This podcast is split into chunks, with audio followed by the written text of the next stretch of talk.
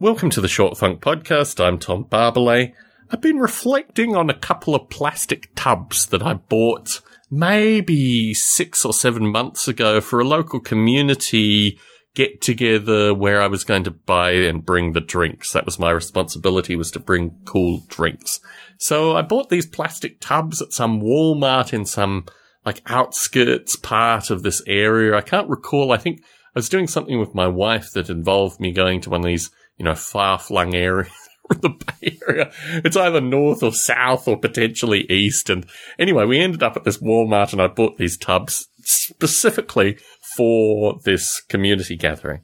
And as these things happen, we couldn't bring food or fluids to the community gathering, so I bought these plastic tubs with the hope that maybe one day I could use them when friends or family came for some degree of get together, which was ultimately the way that it was pitched to me. You'll have family gatherings or you'll have friends over and you'll have these plastic tubs that you can use to hold cold drinks. Well, projecting forward to now, I've never used these plastic tubs and they are almost the bane of my existence because I guess I should really donate them to charity.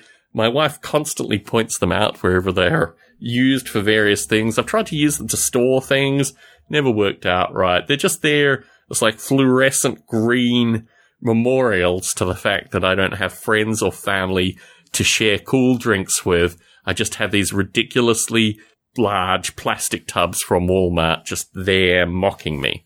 And I reflect quite strongly on the fact that maybe this is indicative of something that's lacking from my life. Like, it's not just they're there to mock me, but they're there to mock me as if I'm not integrated enough in this broader dubious society. And I should really have friends or family that I can consume beverages with around these plastic tubs. I'm going to donate these plastic tubs to charity this year. They've come in handy occasionally when I want to take down like glasses and dishes if I'm doing some like tidy up in some room in the house where either, you know, someone's been staying or what have you. I'll use the plastic tubs to gather things together, but I've never actually specifically filled them up with ice and put beverages in them. If I had had these plastic tubs for Model Rail Radio Show 100, they would have gotten use.